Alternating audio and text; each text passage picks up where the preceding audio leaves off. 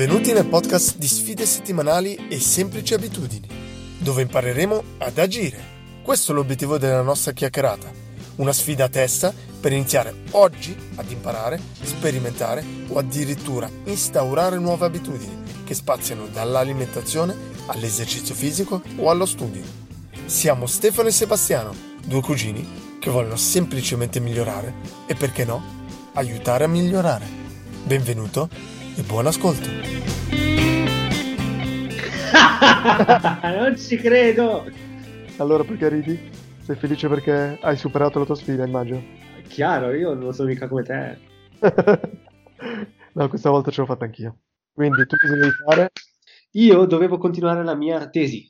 E quindi sei riuscito a tenere un buon ritmo? Sì, ho scritto e letto articoli ogni giorno, anche perché adesso volge al termine, quindi poche parole sono obbligato a farlo. E sei riuscito anche nel bel mezzo di aperitivi, cene, prenatale?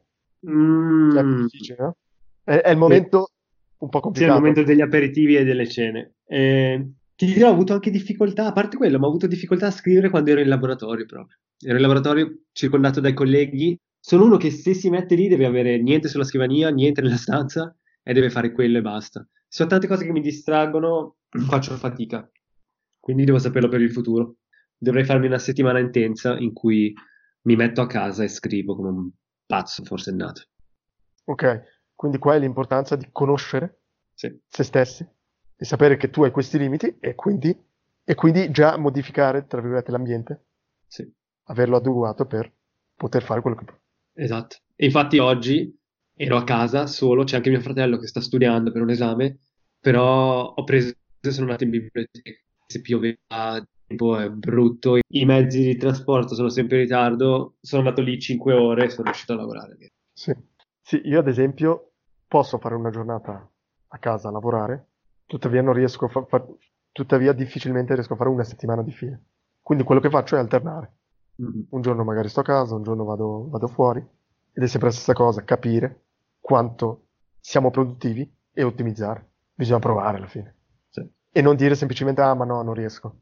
No, più che altro, una volta che capisci quello che funziona per te, vai e cerca e, e imponiti un po' quella mini disciplina per poter raggiungere il meglio e dare il meglio. Sì. E hai trovato delle difficoltà o qualcosa che ti ha fermato, a parte gli aperitivi, che ti ha sviato?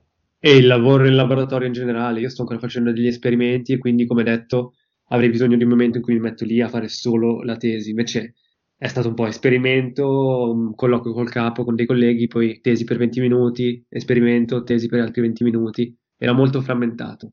E quando fai la tesi, leggi mail, notifiche, telefono? Il telefono, adesso sto cercando di implementare una nuova regola. Se ricordi bene, io avevo tolto le notifiche completamente dal telefono. Sì. e avevo detto che lo spegnevo e di solito lo spengo.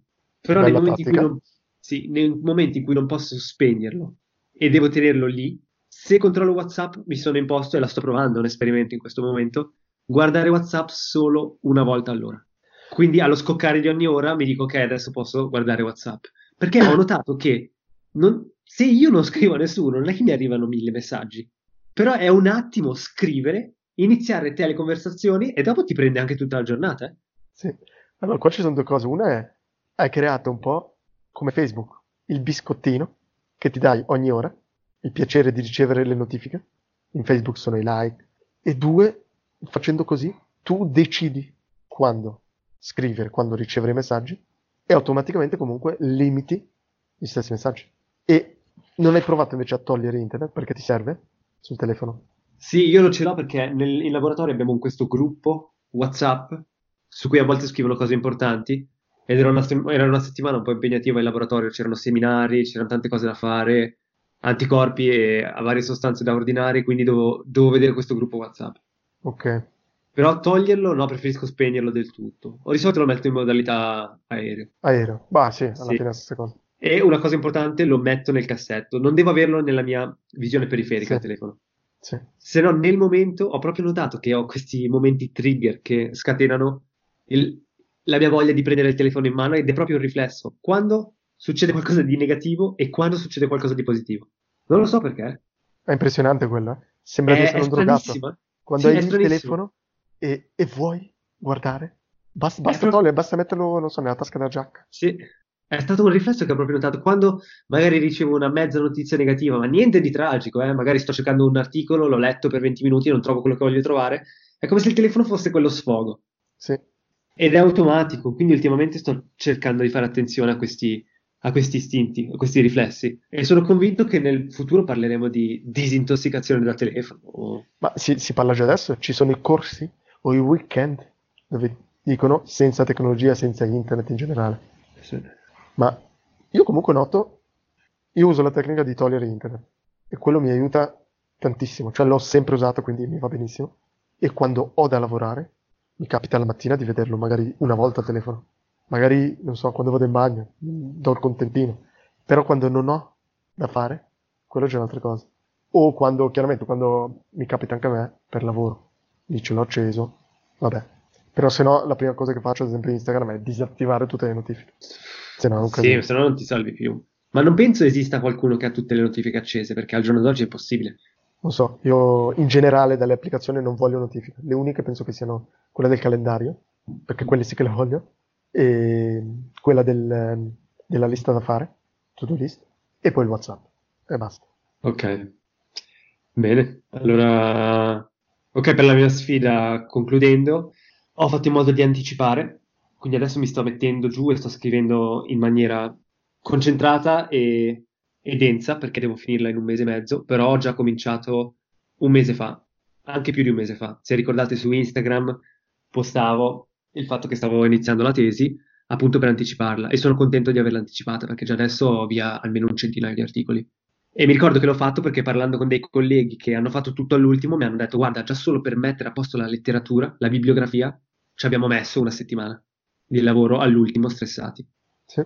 E, e adesso vedi i risultati.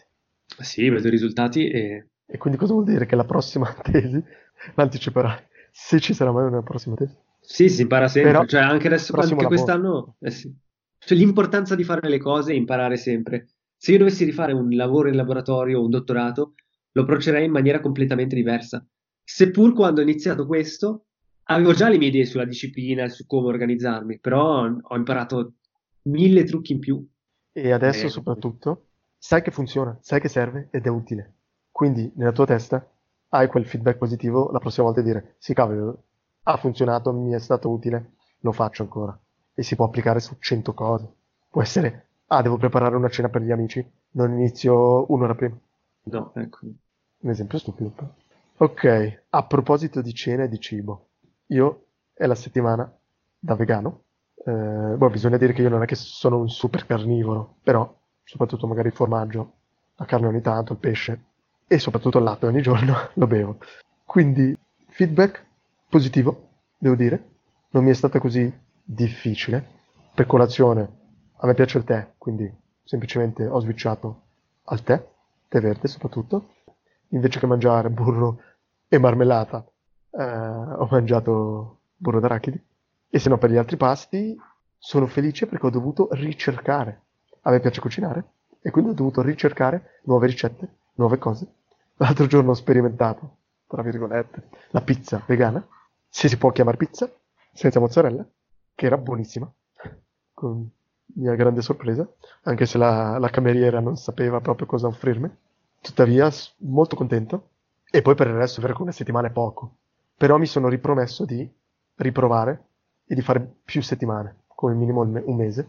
Anche perché ho visto un, un- film documentario, The Game, The Game Changer, che linkeremo naturalmente, dove parlano appunto di- dei, dei vegani in relazione allo sport. Dimostrano, vogliono dimostrare che anche uno sportivo d'elite può performare avendo una dieta vegana. Sembra ci, ci siano comunque basi scientifiche, tutte da dimostrare chiaramente. Però quello mi ha motivato e mi ha stimolato.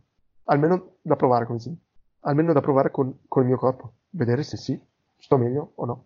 È vero che una settimana è un po' presto per dire, per dire cosa è cambiato, ma hai notato del- delle differenze in termini di energia, umore, stress?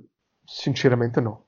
Sinceramente no, non posso dire sto meglio, ho più energie, no, una settimana per me, guarda, non è cambiata niente, un po' si mangiano più carboidrati, perché se no si ha fame velocemente, però se no, no, da quel punto di vista no. Ok. Come nemmeno non ho notato carenze.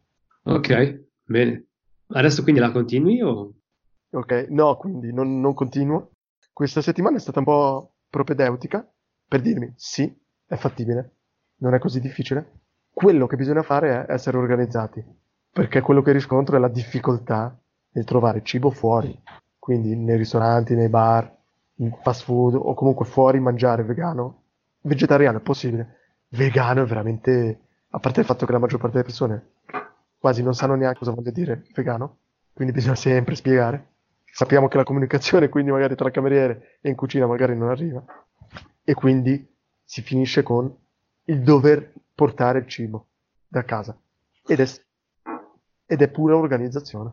Su YouTube si trovano pieni di video su come preparare velocemente la propria settimana vegana.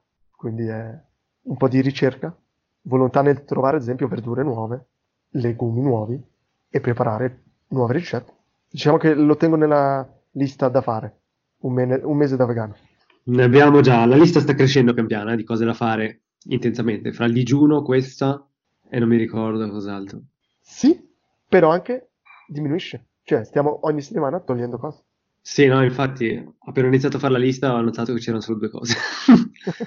e, e il digiuno lungo quello prima o poi arriverà, eh, anzi presto, però vedremo nel futuro per quello. Sì. Adesso l'ultima volta abbiamo parlato dei propositi, verranno nella prossima puntata? So com'è l'organizzazione, producer. sì, sì.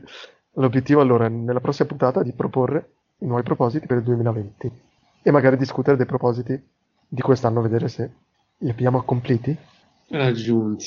vedere se abbiamo raggiunto gli obiettivi che ci siamo posti nel gennaio 2019. Ok, bene. Per me è tutto. Passo e chiudo. Passo chiudo.